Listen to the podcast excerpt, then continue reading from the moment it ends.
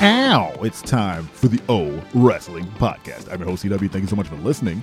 Make sure to hit that bell on YouTube and subscribe to the podcast on any and all platforms. You know what? Subscribe on your favorite platform because the audio version is the golden version. And uh, I think I'm moving some of, I'm trying to restructure this podcast to understand when things go up and when things um, go on YouTube. And I'm looking at potentially having audio episodes on Tuesdays and YouTube episodes on Thursdays.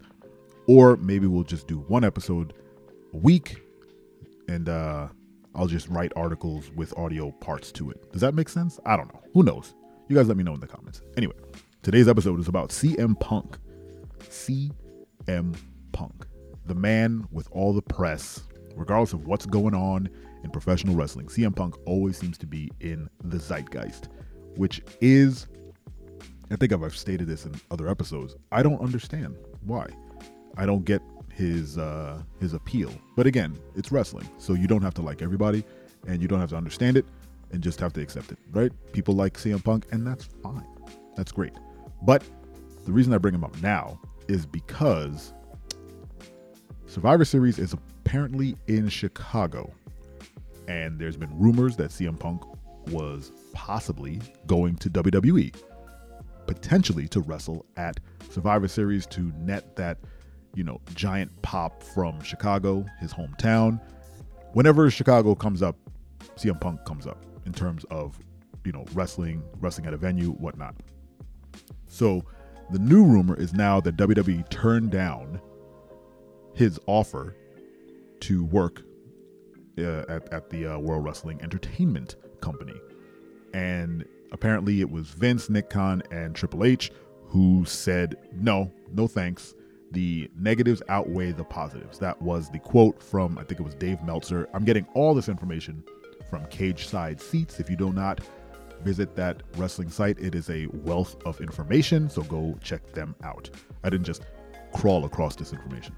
Um, but it did spark my interest in, like, okay, well, in the realm of CM Punk and WWE, what makes the most sense? Because I think I agree with them the negatives do kind of outweigh the positives when it comes to money they'll make versus misery they'll create when uh, when Phil shows up in a locker room and has you know one or two friends and everyone else is pretty leery. Apparently, locker room morale is going up a little bit now that Vince isn't around as much, if at all. Uh, just in you know from a physical standpoint, and you know bringing in Phil not only with the baggage he's carrying from AEW, but the baggage he had from WWE and the you know people he rubbed the wrong way. But in my mind, I'm like, well, business is business, and forever doesn't exist in wrestling. There's no such thing as never. So there is potential that CM Punk could show up in WWE for a bit, um, for the rest of his career. Right? He could show up, get fired, show up, get fired. That's just the way. Look, Nia Jax is back. She got fired. Um, who knows who's coming back soon? But Punk netting them money will always, you know, factor into whether or not they'll bring them back. So I sat here thinking, well, what situation makes the most sense for Phil Brooks when it comes to WWE? And I think I nailed it. And, i and of course, this is all fantasy booking, but let's let's say you don't want CM Punk in the locker room.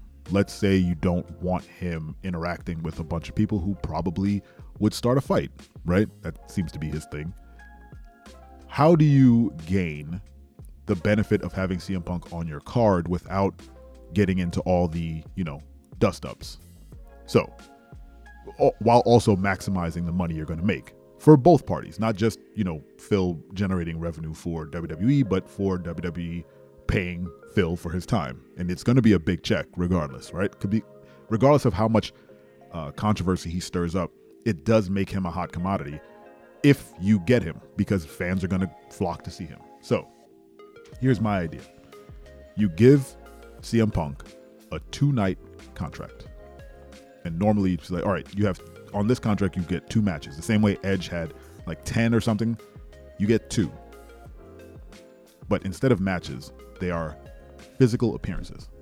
and then you cash in that two night contract at WrestleMania 40.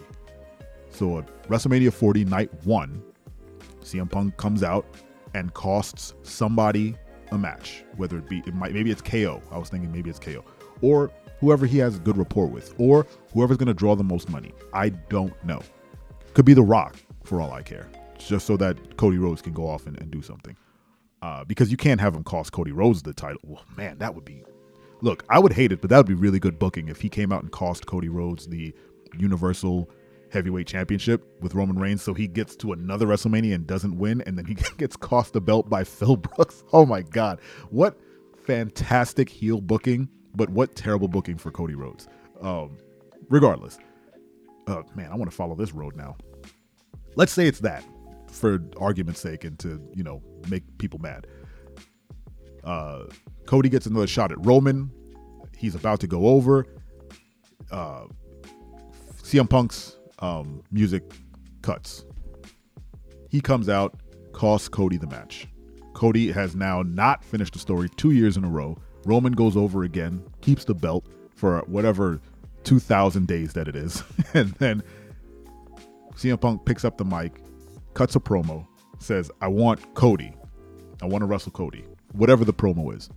Then, night two, Cody and CM Punk pull the curtain on night two of WrestleMania and wrestle a match to the best of their ability. You know, tear the house down. Have you know you have the the opening spot on on night two. Have them go down in history as one of the greatest WrestleMania matches. Oh my God, Phil Brooks he came in and he did his thing, and then you hand Phil his check, his enormous check for two nights at WrestleMania, and then you have him go home, and then you don't have to talk to him again. I think in the realm of maximizing value on both parts, be it WWE and um, CM Punk's part. That makes the most sense to me.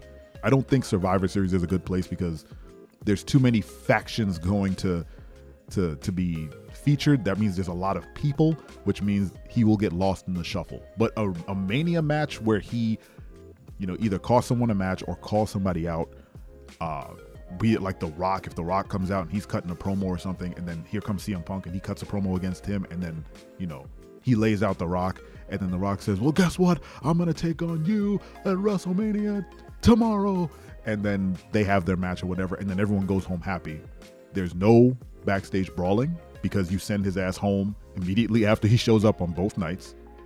Uh, there's no controversy. It is what it is. It doesn't have to lead to anything. Um, the Cody Rhodes stuff might have to lead to something, but something like The Rock, where you know, like a, a one off person comes in, um, to wrestle him makes sense, right? Maybe Brock Lesnar because Brock Lesnar's forever just disappearing.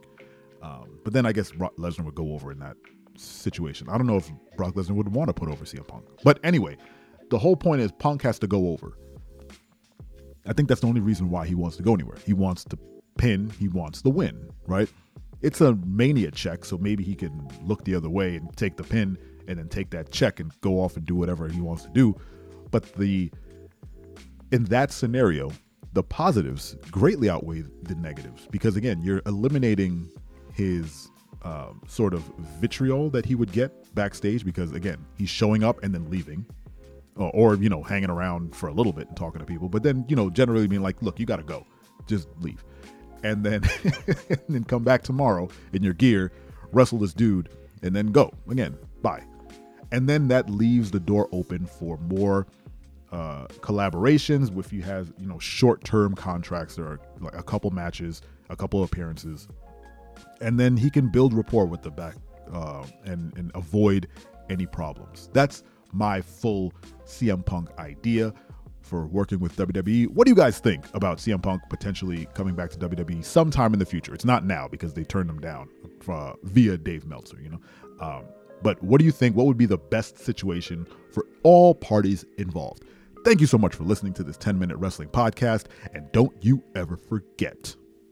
I'm your friend, but if I ever see you in the ring, I can beat you. Don't you know? Yeah, yeah, yeah.